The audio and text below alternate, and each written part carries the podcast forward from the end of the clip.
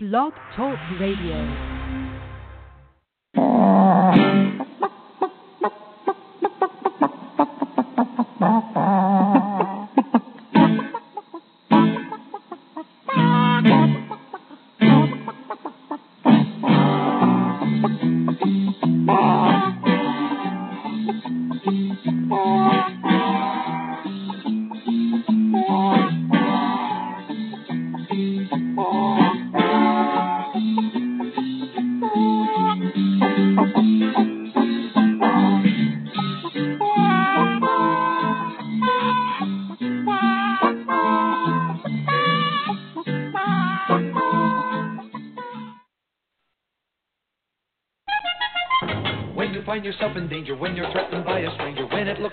Take a licking, there is someone waiting who will hurry up and rescue you. Just call for Super Chicken. Welcome to the Backyard Poultry with the Chicken Whisperer Radio Show, brought to you by Kalmbach Feeds. My name is Andy Schneider, but most know me as the Chicken Whisperer, author of The Chicken Whisperer's Guide to Keeping Chickens, national spokesperson for the USDA Biosecurity for Birds program, and editor in chief of Chicken Whisperer magazine. Each week, I welcome experts in their field to share their knowledge about different topics, including backyard poultry, show poultry, heritage poultry, gardening, cooking, and of course, living a self sufficient lifestyle. Be sure to visit us online at chickenwhisperer.com, where you can follow us on Twitter, become a fan on Facebook, and subscribe to the totally free digital edition of Chicken Whisperer magazine. Once again, I would like to thank all of you for tuning in today to Backyard Poultry with the Chicken Whisperer, sponsored by Kalmbach Feeds. At Kalmbach Feeds, our layer pellets and crumbles are all natural, antibiotic free, with no animal byproducts. Formulated just for laying hens, our feed is fortified with essential amino acids and calcium to ensure maximum production of nutritious, tasty, strong shelled eggs. From our family to yours, feed your hens the way nature intended pure, wholesome goodness. Kalmbach Feeds. Find a dealer at kalmbachfeeds.com. That's K A L M B A C H feeds.com. Or order your layer pellets and crumbles today on Amazon.com. Kalmbach Feeds is a proud sponsor of the Chicken Whisperer. All righty, thank you very much for staying with us today on Backyard Poultry with the Chicken Whisperer. We got a great show lined up for you today. We've got uh, our wonderful regular guest, Dr. Brigid McCrea, PhD. She's going to be uh, joining us here in a few minutes talking all about things that can poison our chickens. Uh, get that pen and paper ready, folks, after the uh, first official commercial break. Uh, we'll bring her on, and you're going to take some notes uh, about this. Lots of suggestions, lots of ideas, lots of things that can possibly poison our chickens. So now it's going to be a hot show. It's going to be a popular show. Get that pen and paper ready. Uh, we definitely want you to do that. Um, I'm going to go over to my website here. Uh, I believe my wife told me that it was absolutely up and running. Uh, the 2016 tour info page. And let's see, I just want to let you know where I'm going to be next week. Uh, this is our fall tour sponsored by Kalmbach Feeds. Do a big spring tour, big fall tour every single year, and uh, this year's no exception. But I'm kind of in my old stomping grounds here, being uh, the tours in the southeast. Uh, got three events in Georgia, so it looks like uh, this coming Tuesday, August the 9th, from 6 p.m. to 8 p.m. Uh, I will be out at the Coweta County Fairgrounds, uh, and that's going to be that event's going to be sponsored by uh, Arnall Grocery. Uh, it's a feed and seed, I'm sure, out there in uh, Coweta County, and uh, the Arnall Grocery. Uh, the event's going to be held at the Coweta County Fairgrounds, 275 Pine Road in Newnan, Newnan, Georgia, down 85 uh, south of Atlanta. So uh, that's this Tuesday, August 9th. Then Wednesday, August 10th, uh, Wednesday, 2:30 p.m. to 8:30 p.m. Uh, at Swint's Feed. That's in Jonesboro, Georgia, 252 North Main Street in Jonesboro, Georgia. 6:30 to 8:30 p.m. on Wednesday, next Wednesday, August 10th. Uh, a couple of things going on Thursday. Thursday, August 11th, next Thursday, from 2 p.m. to 3 p.m. There will not be a radio show uh, during that time, but there will be a broadcast you can still tune into. I will be down at CDC headquarters in Atlanta, Georgia. We'll be broadcasting the USDA CDC global webinar, Countdown to Cooler Weather, from 2 to 3 p.m. You can sign up for that webinar for free. You need to do it. Space is limited. Uh, you can head over to our Facebook page, facebook.com forward slash The Chicken Whisperer. And um, and then join us next Thursday, two to three. We're going to be talking about molting and lighting the coop in the winter for maintaining egg production. To um, oh god, biosecurity and salmonella, and let's see what else. Um, uh, the dangers of heating your coop through the winter as we enter into the fall season. And then Thursday night, uh, we having a big event at Cherokee Feed and Seed. Looking forward to seeing those great folks. Uh, I've actually purchased from them before back in my Atlanta days. Uh, that's Thursday, August the 11th, 6:30 p.m. to 8:30 p.m. 2370 High Tower Road which is Highway 369 for you locals. Ball Ground, Georgia, Cherokee Feed and Seed.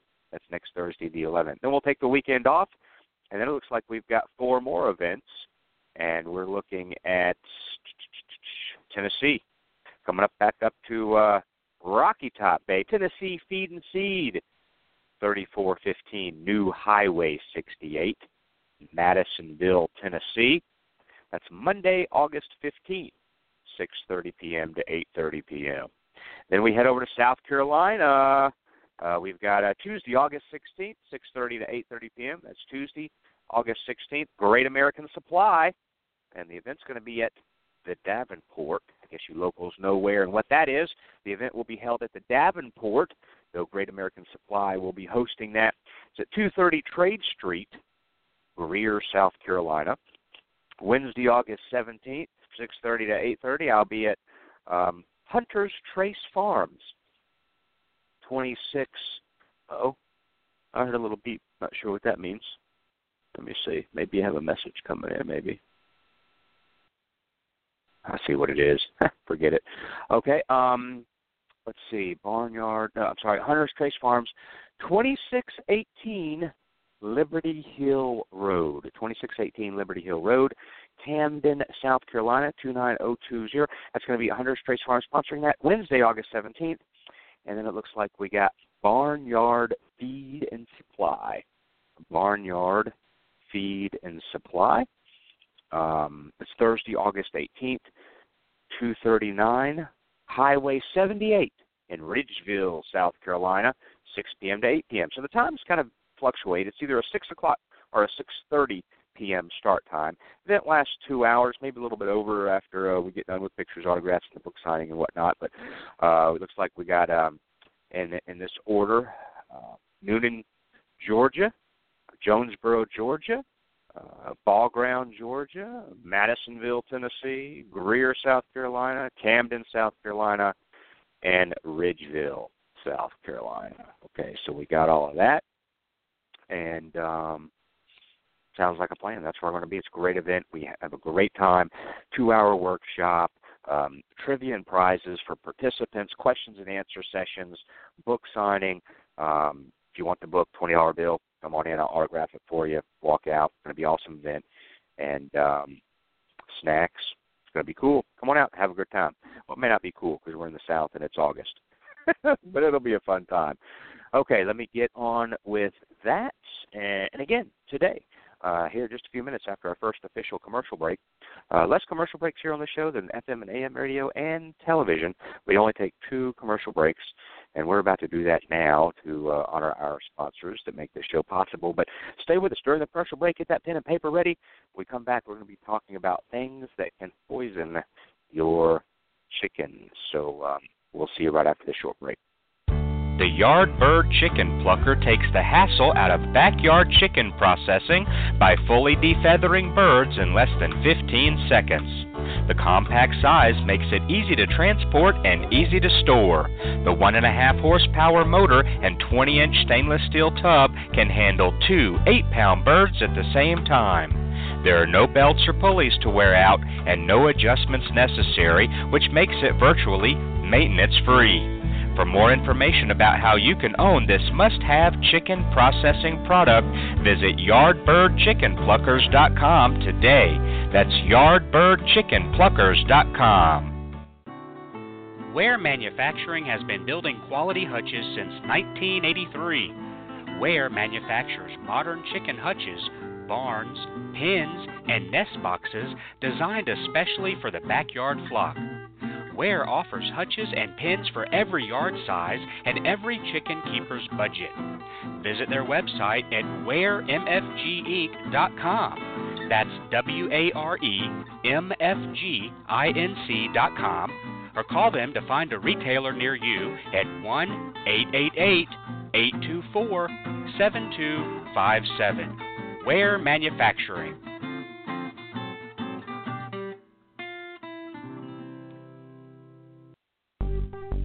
You provide a heat source for your backyard chickens in the winter? In most cases, it's not necessary. But if you choose to provide a heat source for your backyard chickens, it's imperative to use a safe and effective heat source, and the only one I recommend is the Sweeter Heater. The Sweeter Heater is a safe, completely sealed, washable, non breakable, energy efficient, long lasting, and reliable specific area heater that comes with a three year warranty. Ditch the dangerous heat lamp this season and invest in the only heater I recommend the Sweeter Heater. Purchase the Sweeter Heater online at sweeterheater.com. That's sweeterheater.com. Since 1921, Stromberg's has been a family owned and operated business providing quality poultry and poultry supplies to their customers. Today, the Stromberg's family offers over 200 different breeds of poultry, including chickens, waterfowl, and game birds. They also offer poultry supplies for both the beginner and experienced poultry keeper. Stromberg should be on the top of your list when it's time to order your new day old baby chicks and poultry supplies. Order online today at strombergschickens.com. That's strombergschickens.com. When you need an incubator, think Brinsea, the incubation specialists. Brinsea has been a world leading manufacturer of quality incubators for almost 40 years. They manufacture incubators that hold anywhere from 7 to 380 eggs with high quality electronic and digital controls, including precise humidity controls and programmable egg turning, all at surprisingly affordable prices. Enter the coupon code WHISPER at checkout and receive 10% off your entire order. Order your new incubator today at brinsea.com. That's B R I N S E A.com. Give the chicken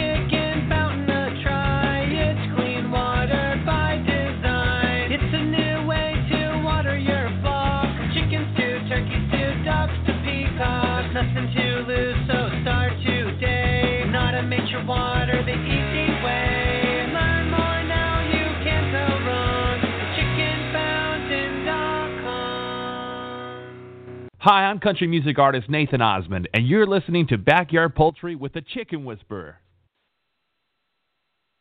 And the mighty bird against prejudice continues his fight for law and order. So when you hear that cry in the sky,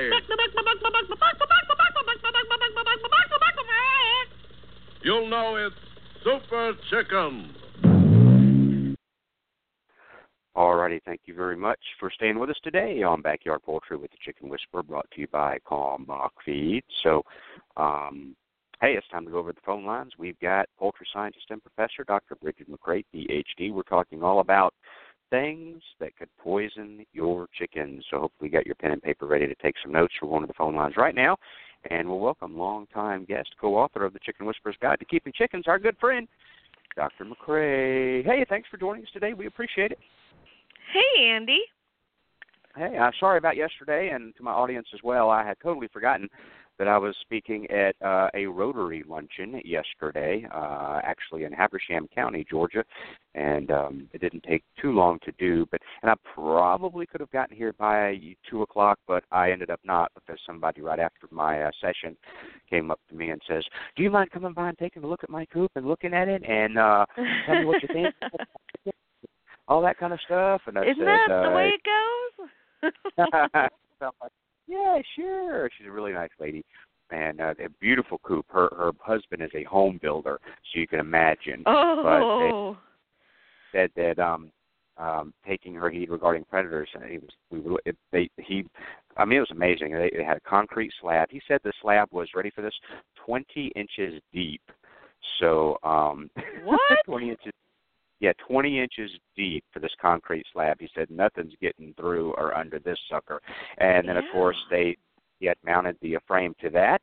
Uh, he had hardware cloth, and it, it, I gave him a few more suggestions regarding uh, the wintertime and drafts and things like that. But uh, these chickens are being quite spoiled. So, um, but yeah, I had a good time yesterday, and uh, but but I knew we had to schedule the show this week because people were like, oh, I, I wanted to I wanted to hear about all this these these risks and you know, things that may poison my chickens, and you know, and it could be, oh wow, and and and I love it when over the years people say, oh, chickens are smart enough to know what to eat and not to eat. They- They're smart.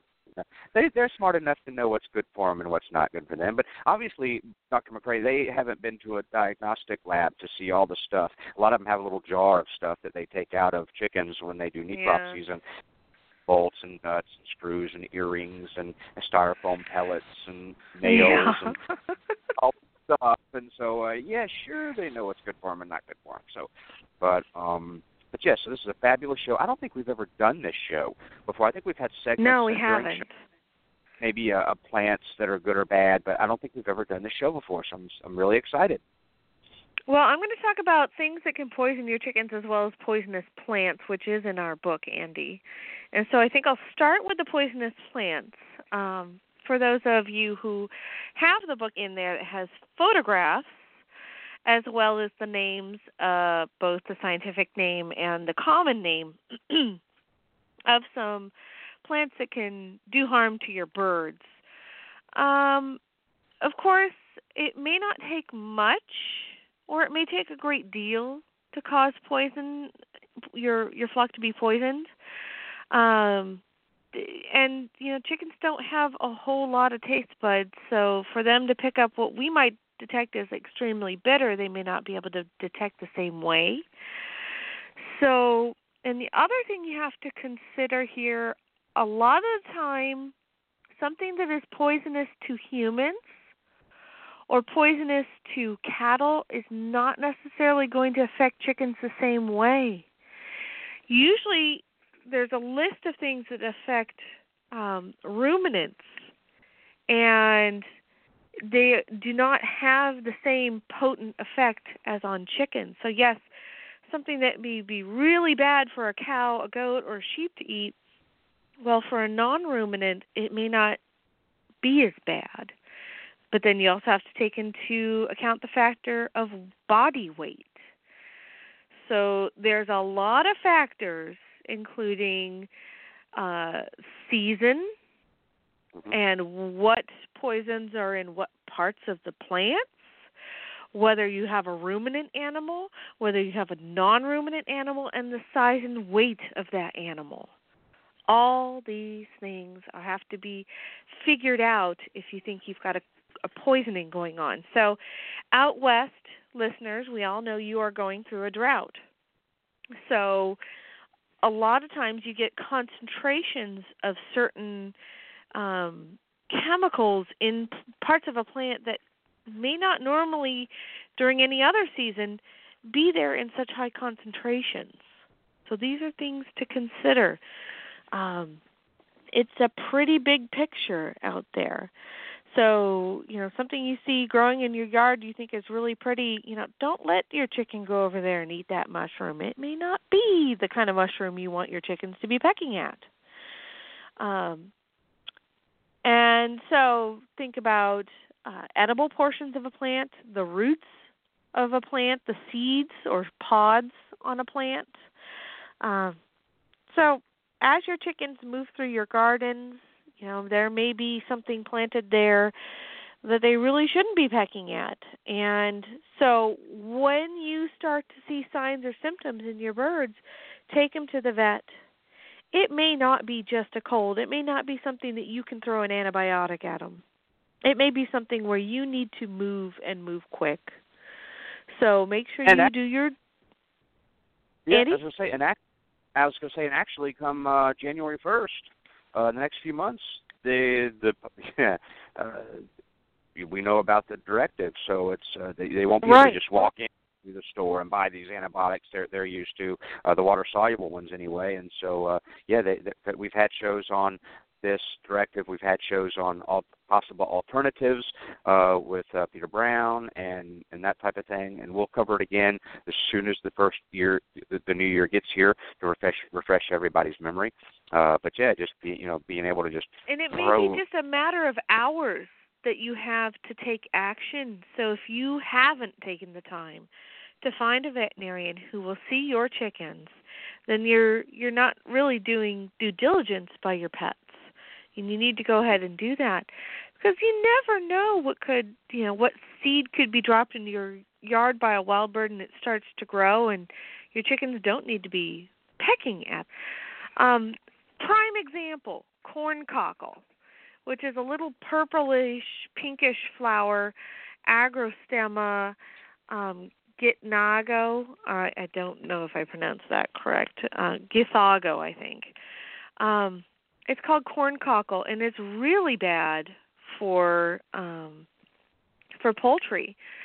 Um, but it can also affect cattle, goats, humans, and um, you know it's uh, the parts that are poisonous are the seeds, and it's the primary po- poison is githagan or githagan. Um, other things that we are commonly familiar with: foxglove, nightshade, oleander, black locust, and their seeds. Uh, those are all things um, that we wouldn't want our children to eat, and therefore probably should not be planted around your yard for your chickens, because uh, I I remember when my friend Jen she moved into a, a a new place and and she had horses and i said uh, and i said oh you're going to have to fence this off. And she looked at the bush and she said why? And i said that's oleander. Your horses eat that. They're dead. Mm. and you know it's a pretty plant. Um and you know it was it was pretty it was red and and white flowers you know each plant alternated along that fence line. But she was like oh crud. And i said yeah you're you're not going to be able to use that fence right there unless you dig all these up and she says mom's not going to let me dig those up i'm going to have to fence them out i'm like yeah sorry but I'm glad I told her about it because she was ready to unload the horses right there. Instead, we had to spend half a day putting fences up. Another another one that's uh, kind of a, a common, commonly known as castor bean, um, bladder pod, and I told you about the corn cockle thing. That at least when I had sheep, they loved eating vetch. Um, chickens love eating vetch, but too much of it, and they can they can get overwhelmed. So, like I've said before, everything in moderation. Uh, thornapple or Jimson weed, that's another one. They have those those big spiky seed pods as well. Um, death camas, which is often uh, a nice plant to use in landscaping, but um, you know you should probably avoid planting that directly around your coop. Milkweed. Um, I think milkweed is what butterflies like to munch on, uh, monarch butterflies. Um, yeah. But I could ha- I could have that wrong. Around here, we have a problem with pokeberries. Now, birds will eat pokeberries, and then they will have purple droppings for a good month, and ends up on your car. Oh, yep, I've seen that. and pokeberries and poison hemlock, you know, too much of anything, and you know, um, you know, your chickens, you know, they can get they can get into a frenzy sometimes. Um, water hemlock or cowbane, and um, yew is also another one that's in our book, Andy, that we mention are are plants that too much of can cause problems for your your birds. And you know it might be fine for you to put them in the front yard but maybe not the backyard. Um, just know your plants and know what you're getting into. And if you don't know if if you've got a plant growing in your yard and you don't know what it is guess what? In your county you have a cooperative extension office. And usually they've got a master gardener program. They either have a, a telephone helpline or they might have um, someone in there every day um, earning their continuing education points, and you can bring them a sample of the plant. Sometimes you can even bring them insects that you can't identify, and they'll identify them for you, tell you what it is, so that you can decide what you need to do next. Um, whether you want to plant more of it or get rid of it, it's up to you. Um, that's a great service they provide here in in Delaware, and I know they all the surrounding states do a really good job as well. So you just need to find out where your county extension office is. Um, more than likely, it's in your county seat, but not necessarily. They might have satellite offices elsewhere that uh, they put into play. Andy, as far as plants are concerned, a lot of people do not realize that um, certain brassicas can cause problems if eaten in too high a quantity. Uh, however, brassicas, when I say that, it's like uh, cabbage, turnips, broccoli, mustard. Uh, these are all things that can end up in the food waste for um, your your kitchen waste that people throw out for their chickens. Uh, if you've got too much of something and a bird that doesn't use good sense and they gorge on it, you could have a problem. Now, humans cannot handle too much of the brassica family. Of course, it would take like a tractor trailer load of cabbage to bring us down. We're not going to be able to pull that off. So, how do we get around eating large quantities of cabbage for us? Well, the Germans got around it by fermenting it and creating sauerkraut. Um, but you know, the, just think about it. You know, if if you can kind of rotate through the brassicas not necessarily give it to them every day um, in large quantities, you know, make sure they are eating their regular food, um, and uh, know that if you are planting these in your garden, because right now is when you might put new cabbage seedlings in the ground, um, they may go over there and eat your seedlings and you know have no remorse what they did to your garden. um, so you know, roots and seeds. You've got um, an anemia factor associated with it, and then um, glucosinolates. I probably destroyed that term, but um, you've got the idea. Um, and then I did tell you about the black locust, um, the bark, the leaves, the seeds. Yeah, they're all problematic for for chickens specifically. Um, and again, you can take a sample of leaves around to your your um, extension office and, and find out what it is if you don't know what kind of tree you have growing around you. Uh, switching gears, and Andy, I don't have the chat room open, so if a question pops up, let me know. I will. Switching switching gears. Um, too much of anything causes um, you know problems uh, and of course certain sized birds are more susceptible to things than others. Um, thankfully birds are less susceptible than like say mammals. Um, so one of the things i've talked about from time to time is uh, aflatoxin that can grow in moldy feed or um, if you've got feed that gets uh, uh, mishandled or overheated and moisture develops inside the trash can, you can get a little mold growth. And that's called aflatoxicosis. It's really one of the most common things that happens in poultry production. And it's if you bought a bag of feed, it smells like mold when you open it. It may have been mishandled or um, got wet somehow at the store, and you can take that feedback to the feed store and say, "Hey, look, I detect an odor here, an off odor. Um, please sniff it and and tell me if you can give me a replacement bag. I don't want to to make my birds sick." And if they detect the same thing you detect, um, they will happily replace that bag because they they want to maintain a good relationship with you, their customers. Um, certain bacterial species like Aspergillus and Penicillium, they both produce aflatoxins. They grow really well in feed, and um, they can either grow in in the feed or they can actually grow on the crops that are used to make the feed, or maybe during the storage period between the time that the crop was harvested and before it went to the feed mill, it was maybe put in storage. Um, that's when you can sometimes get aflatoxins um, or back or fungal growth.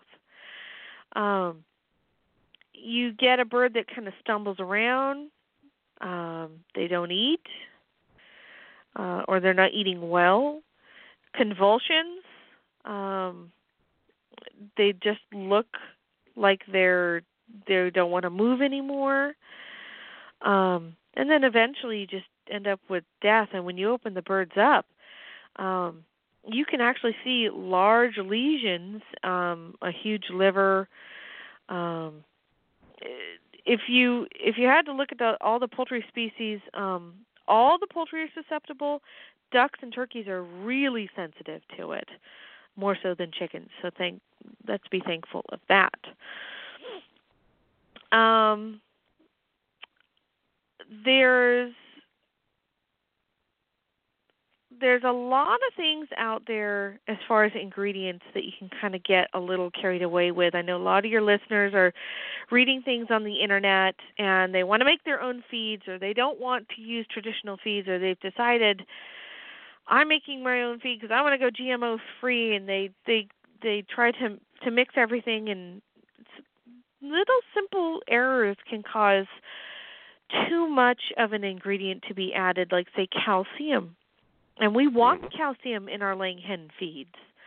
Um, but if they take in too much calcium, like say in, in meat chickens, um, it affects their kidneys, and it ends up with um, urate deposits that start to build up in the abdominal area, so their kidneys can't process all that, um, and it'll build up in the joints. Uh, convulsions will start, um, and if you have calcium levels that are higher than 2%, you can actually start to see lesions in broiler chickens. So, feeding calcium above 3% before your egg layers are of egg laying production age will actually start to induce some of those same lesions um, in your laying hens. So that's why we say feed the right feed for their age. So um, they have starter and grower feeds that have a little bit of calcium, but if you're feeding laying hen feed to your baby chicks, uh-uh, you can actually um, kind of hurt them in the long run, especially if there's a miscalculation in the feed somewhere. And if you're making your own feed and you've got the the calcium levels wrong, you know maybe you were supposed to to add one percent and you were off by one decimal place and you've got ten percent now that that's a bad situation. It happens. That's why feed companies and feed mills test their feed. Just about every batch is tested so that they don't send out feed that has errors in it. So they mm-hmm. do batch testing. If you're going to make your own feed you should do the same thing just because you're a human being and you make mistakes too. And you don't want your birds to suffer for it. Another thing I'm going to talk about, Andy, is ammonia. I think we've talked about this a bit uh, of late. Um, ammonia is a gas, and basically, it's it's produced when you have um, uric acid metabolized by bacteria, and uh, uric acid is what ends up um, urates in the poultry litter, the poultry dropping. So as soon as the dropping hits the ground, it's got bacteria in it. It's got bacteria in the bedding, they start to munch on those urates. Um, and sometimes, in especially in the summertime, you've got ammonia levels that end up being very high. Um, you can also end up with high levels in the winter as well. And we've talked about this, Andy, when you don't have as good ventilation because you want your chickens to stay warm um, right. rather than pulling in fresh air. So if you're trying to conserve heat, you can end up with high litter moisture um, as well. So if you have elevated ammonia levels 50 to 75 parts per million, they're going to stop drink they're going to stop eating as much. You're going to see a drop in body weights. If you get above 100 per million, burns to the eye will start, um, leading to blindness, and then they have a hard time finding food and water. And so that's that's kind of a, a respiratory poisoning that can also end up affecting the eyes of the bird. So technically, that is a poisoning, and I never pointed that out in the past to your listeners. Um, and again, related to good air quality for your birds is carbon monoxide. Um, having good airflow in there can can prevent um, you know any fumes that that build up. You know maybe somebody pulls up next to your your coop to unload feed and leave the truck running because they're taking a phone call and they're hanging out inside the cu- truck because they've got the air conditioner running, but they don't realize they're pumping gas right into um, exhaust fumes right into the chicken coop, and you want to have good airflow so that you don't end up um, doing harm to your birds. And carbon monoxide can affect chickens as well. Um, so we say the the easiest fix for that is get your birds to fresh air immediately. Um, but if you find that birds are um, are dead, you're going to see blue around the beak. It's cyanotic, um, bright pink color in the uh, viscera uh, so yeah, you would have to open birds up to really kind of see what's going on there. Um, let's talk about a different ingredient, copper. Copper sulfate is something that some people give chickens, um, and they'll put it in the water, or they hear from an old timer, "Oh yeah, just use copper sulfate. You can get it at the feed store, or um, or the the nursery." Um, if you give copper sulfate in a single dose of more than one gram, the bird's going to pass on you. Uh, you get watery diarrhea, and the bird is listless. Um, you get uh, burns in the gut, uh, with and erosions in the lining of the the gizzard. Um, you're going to get some some greenish, um, mucousy looking material in the intestinal tract, and and this is really um, what you will see when you open up the bird after it is passed. And so, you know, if they're listless, if there's diarrhea, those are all things that will tell you, hey, I need to take action. Um, something that a lot of people don't realize is that in certain feed formulations, you can get away with a little bit of cottonseed meal. In chickens, it does something funky to the eggs, um, but there is um, a, a little bit of gossypol inside cottonseed meal, and um, if you if you don't treat the cottonseed meal or if you have it at too high a level, um, you can get cardiac symptoms, um, weakness. Though sometimes if you feed cottonseed meal to laying hens, it'll actually cause the egg yolk to discolor and kind of turn green, which is a little bit weird. So, if you notice some funky colors going on and you're adding some new ingredients and playing around with the feed, just know that that that is a, a possibility, and you just need to be careful. Um, one of the other ingredients I wanted to talk about was mercury. Um, mercury poisonings, um, you know, chickens will run over and peck at shiny things, and if you should break, like, say, a mercury thermometer in front of them, or maybe you're cleaning out an old shed and it's got a bottle of mercury in there and it breaks, um, you you could have a problem if they go over and eat it. But there's also mercury that is found in disinfectants and some fungicides. Um, so you need to be careful when you're when you're looking at the ingredients for things that you would spray around your your farm or your yard. Um, just be aware that you need to look at a lot of things and see, hmm, all right, um, are, did I spray something that caused my birds to be, you know, weak or uncoordinated, diarrhea?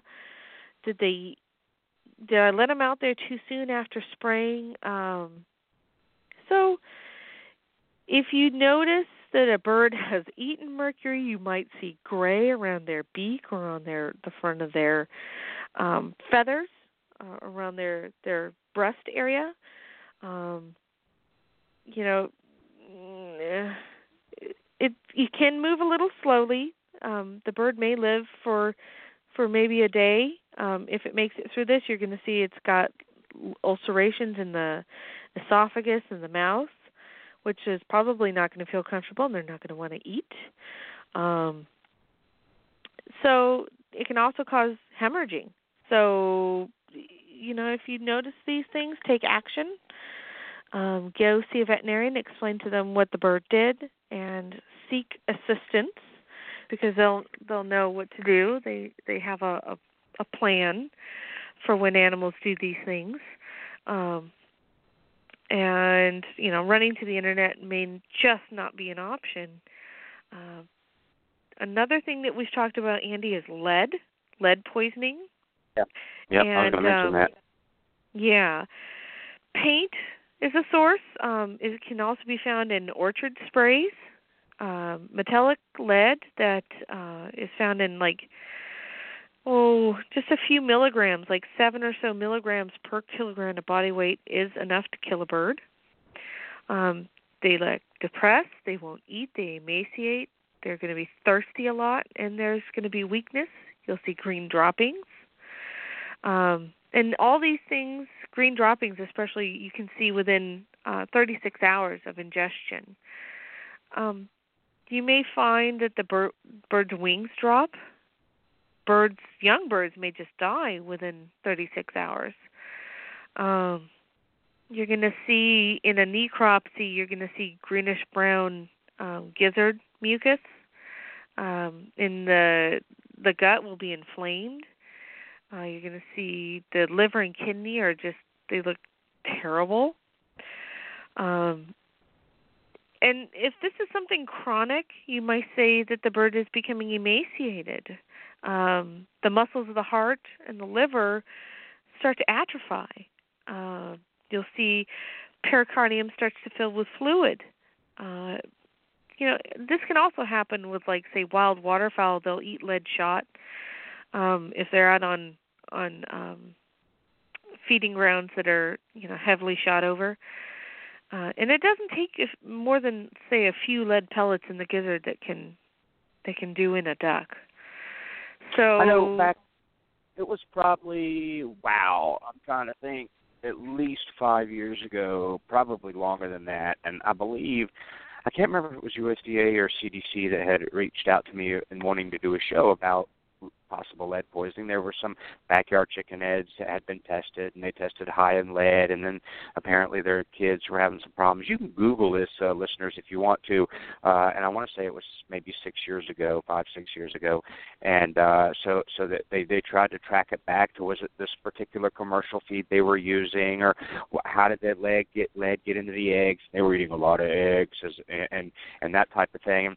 And and when they first reached out to me, and I had talked to them, and they gave me the information they had, I didn't want to play because we don't do this here. We don't, we didn't want to play um this Chicken Little, the sky's falling, and and if I didn't have some information that would warrant a show on it, and so and since then we've done research, we've talked to them about it, and uh, they still and we tell folks this uh, uh, often that if you live in a house that was built before uh, and, and back when lead paint was the only paint that was around and very popular. Uh, you have your barn, maybe your house. And you, know, you may want to watch your chickens how they scratch around the base of the foundation. If the, the house has been repainted, it's been scraped and repainted. The barn, paint chips falling along the foundation of the barn and around. There may be just a higher concentration of lead in your ground. So um, I, I- again, with a lot of stuff, I don't think it's something to worry about, but I think it's educational. It's it's something to have in your brain to look and assess your situation. If you have that old house built and and, and maybe painted many times uh, before, during lead paint times and era, uh, the barn in the backyard. Your chickens like to scrape around the foundation of the house. They can pick up these lead chi- lead paint chips uh, and they will eat them. And uh, so I think again, same thing. Not panic, not worry, but assess your situation based on the information because they were talking about possibly the wood the paint chips from the lead based paint and the house has been repainted and scraped over the years maybe however many times so uh, that was one possible entryway of lead getting into the eggs There you have it. Yep. And I figured this you go. might be a good lead in to your commercial break, and then we'll finish up. That's perfect. Folks, today we're talking about things that can poison your chickens. And so hopefully you're taking lots of great notes. We our guest today is poultry scientist and professor Dr. Brigid McCrea. And um, stay with us because we have a lot more when we come back right after this short break from our sponsors.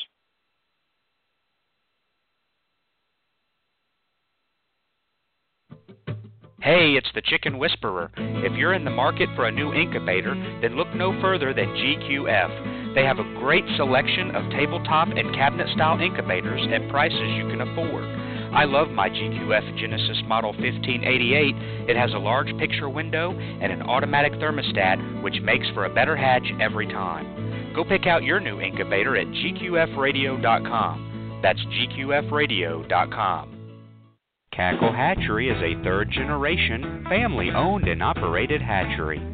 They offer over 193 varieties of poultry shipped directly from their facility in Missouri. It's their mission to enhance your life by providing you with quality poultry for showing, meat, enjoyment, eggs, and pets. They specialize in hatching purebred poultry and shipping day old chicks right to your local post office since 1936. 4 H and FFA youth poultry clubs get a 10% discount. Check out their website, cacklehatchery.com, for posted weekly specials and discounts. That's cacklehatchery.com. Want to protect your hens from the damage caused by an overly affectionate rooster? Nothing protects hens better than the Hen Saver Hen Apron. Hen Saver hen aprons come in several different sizes to fit both bantam and large fowl hens. They also come in several different styles and colors. Give your hens the protection they deserve by purchasing Hen Saver hen aprons today. 100% of all proceeds goes to provide care to rescued animals at Crazy K Farm in Hempstead, Texas. Purchase your Hen Saver hen aprons at hensaver.com. That's hensaver.com. Ideal Poultry has been a family owned and operated business since 1937. Their business is built on customer service and quality poultry, from rare white and brown egg layers to broilers, ducks, turkeys, and bantams. Ideal Poultry is the largest supplier of backyard poultry in the United States, shipping close to 5 million chicks annually. Visit them online at idealpoultry.com. That's idealpoultry.com. Come back. Come back, back. Come back. Come back. Come back, back, back, back, back, back, back, back, back, back, back. Come back.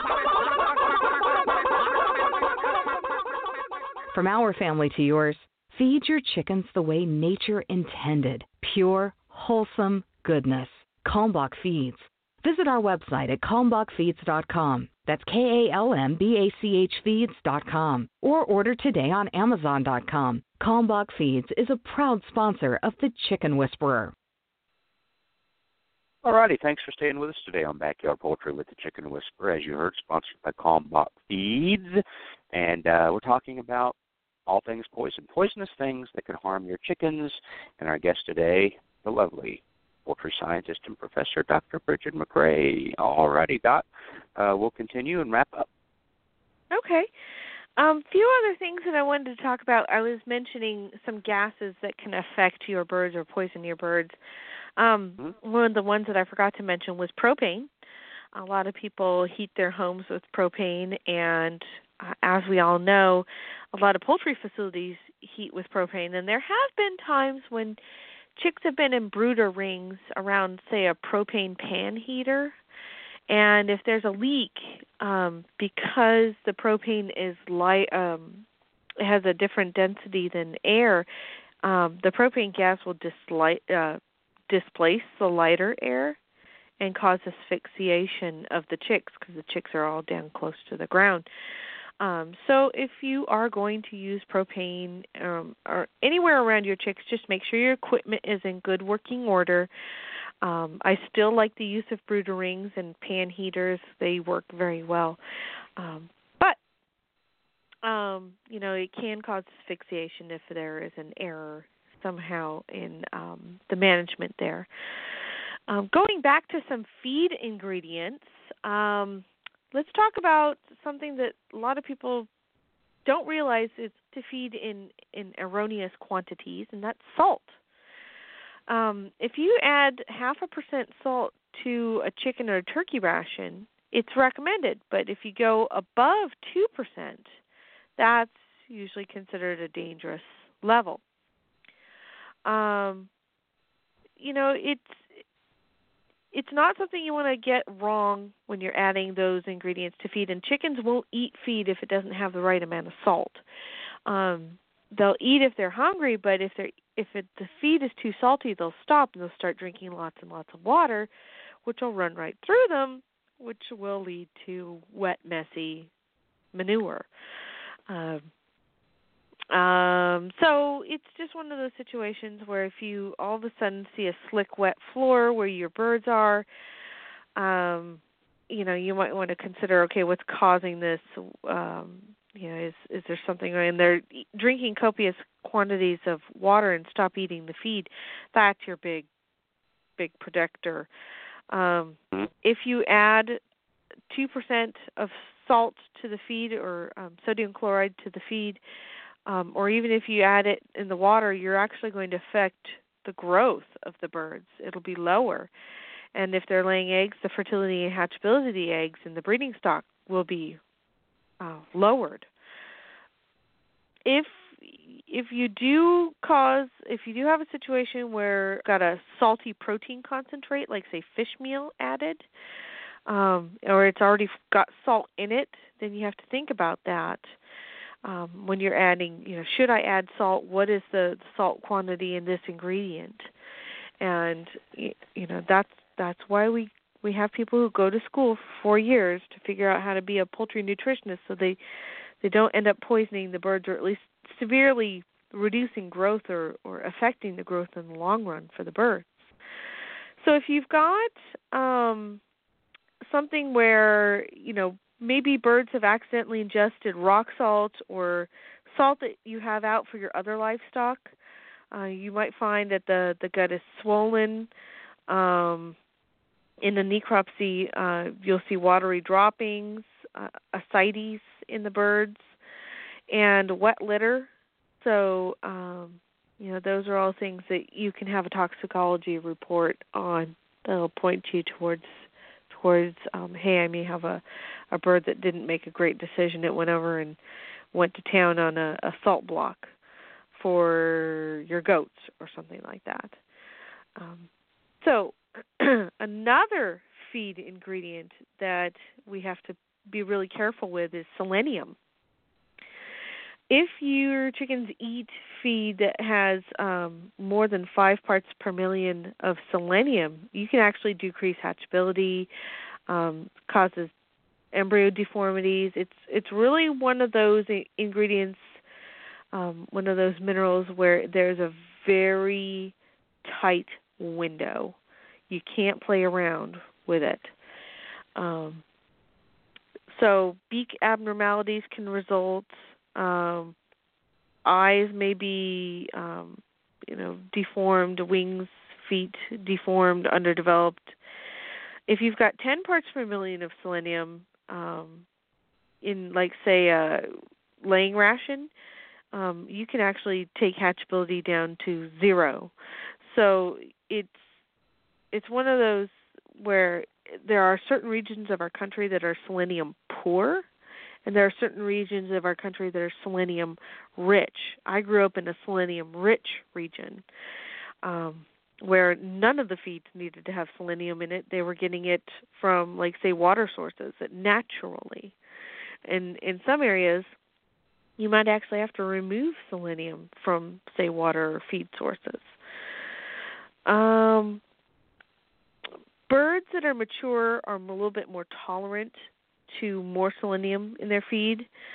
Um, so you've got um, uh, maybe maybe one of the things that you're going to notice is um, is one of the you know one of the birds are going to have a drop in their laying. Well, you kind of have to ask yourself, well, is it time for them to molt, or did I switch to a feed that had maybe levels that are off? Um, so it's it's really bigger problem for those folks who want to breed, um, but can you know of course if they get a hold of a feed that is too high, it can actually affect the birds themselves. Um, another one I'm going to talk about is sulfur. A lot of people used to say, "Oh, I had an old timer who told me let my chickens dust bathe in sulfur. That'll get rid of the mites and lice." Um, it used to be used in broiler houses. They uh, thought it would improve growth rate and feed conversion, get rid of bacteria. Um, they put it on the floor in the litter after the litter was taken out. Um, then you bring in the the new litter.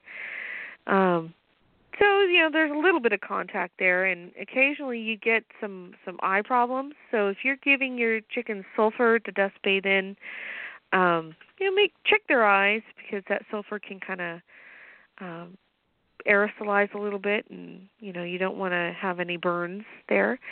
Um, look underneath the wings and the legs, and um, you know they may they may huddle a little bit if they're experiencing some of those burns. Um, if if you've got um, a commercial situation, piling has been known to occur um, because if you've got too high of a, a moisture that comes in the air, you can get sulfur combining with that and create sulfuric acid. Um, that can lead to some burns. So just just understand you're you're playing with something that that can turn on you given the right conditions. And let's see. See how we're doing on time, Andy. Oh, I lost my clock. Let me see. Mm-hmm. I got a Um, question for you. What what It's time always- is it, Andy?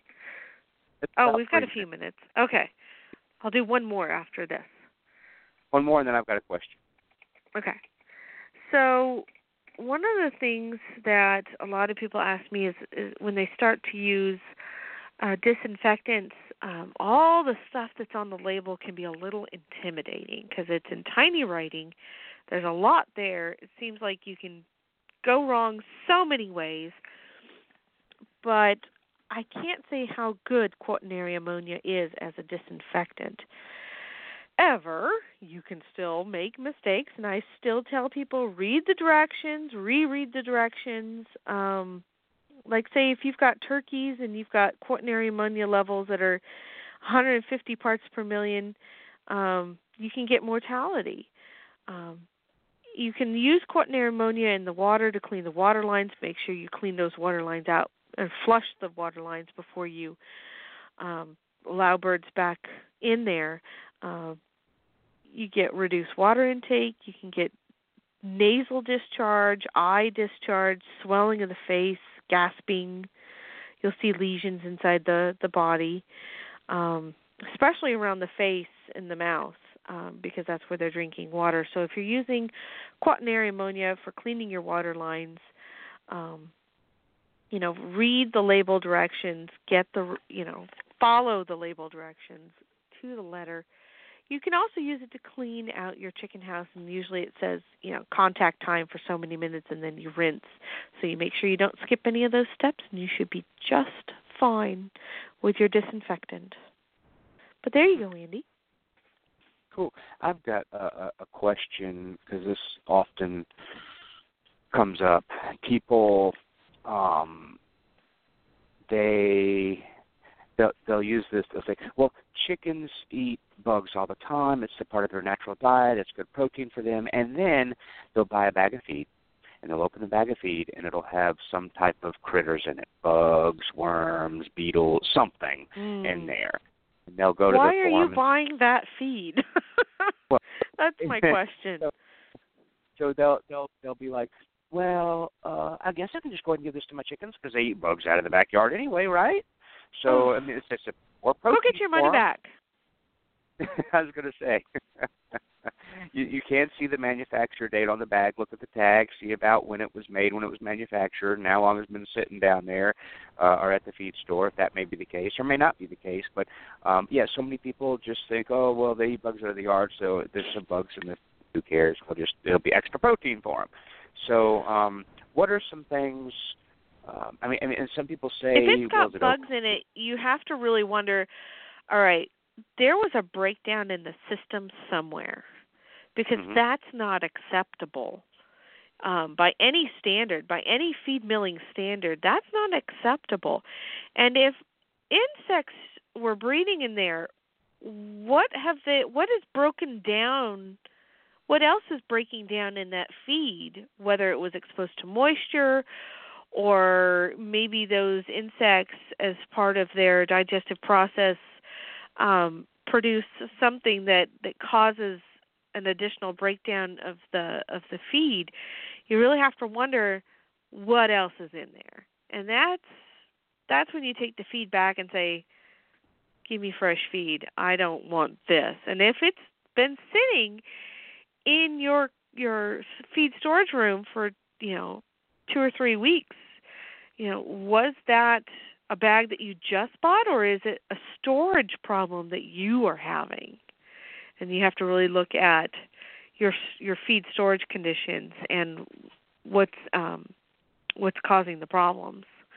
Is it what you're doing or what the feed mill is doing? And and it's hard to throw away a bag of feed given the price of a bag of feed these days.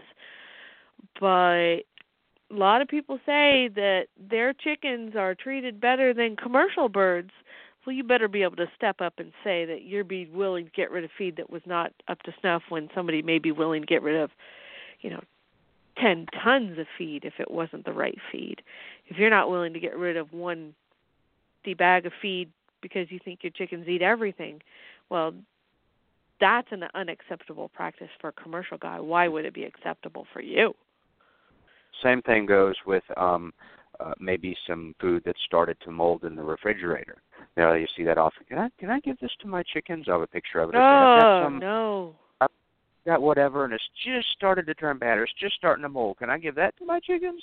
And then No. sometimes I'll just, and then they'll try to justify that by saying, "Well, uh, they look what they eat out in the wild. Uh, that you know, I give them fresh water, and then they go eat this muddy, puddled water over here after a rain, and so so uh, it would be safe to give them this uh, uh, this moldy food, Why right? are They're you eating out of letting them drink from muddy puddle water? So, I mean, you know, you see all this stuff, and and you really people, you know, all the answers are different. And so uh, I had you on the line. I wanted to give let our listeners have, you know, because they see this out in the forums as well, whether it's be giving them moldy food or giving them, oh, there's a few bugs in my feed. They eat bugs anyway, so it must be okay. Um, I'm trying think of kind of yeah, trying to think of some- some others that that actually are posted quite frequently. Um, but yeah, uh, for fo- the, the Chicken Whisperer's Guide to Keeping Chickens is a nice uh, chapter in there that shows different types of poisonous plants. Uh, shows a picture of the plant and talks about it as well. So you can find that on Amazon and uh, Lowe's, Home Depot, uh, Tractor Supply, Barnes and Noble, and other places. And um, order that. It's got a, a good article in there, a chapter about some poisonous plants and shows some what some are. So not a uh, complete list. I don't think it, you can find a complete list anywhere, but it has uh, does have a list of some that you might want to uh, consider. So, well, Dr. McCrea, thank you very much for coming on the show. Exciting and awesome topic. I don't think we've ever done it before. Hopefully, it'll be of a uh, great and awesome uh, numbers as far as listenership. Most shows do, but uh, this one should be a be a hot one based on the Good. topic. So, thanks for coming on, and we'll see you back here in a couple of weeks. You have a good one, Andy. Thanks for having me. You too. Thanks for coming on, taking your time, and sharing your awesome uh, in-depth knowledge. So, uh, yeah, Dr. McCrea's been coming on the show a long time. Love it when she's on, just like you do.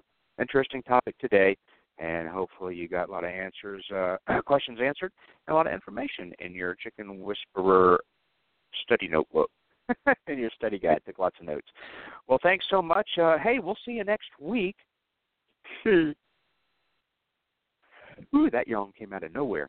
Um, Tuesday I'll be in Newnan. Wednesday I'll be in Jonesboro. This is Georgia, Newnan, Georgia on Tuesday. uh, Jonesboro, Georgia on Wednesday, Ball Ground, Georgia on Thursday. Also Thursday at 2 p.m. Go to my Facebook page, sign up for that totally free global webinar on biosecurity, uh, including salmonella, uh, preparing for the winter, cooler months. Uh, it's free. You have nothing to lose and lots to gain with that. And we'll see you on the 2016 Chicken Whisperer Tour, sponsored by Kalmbach Feeds.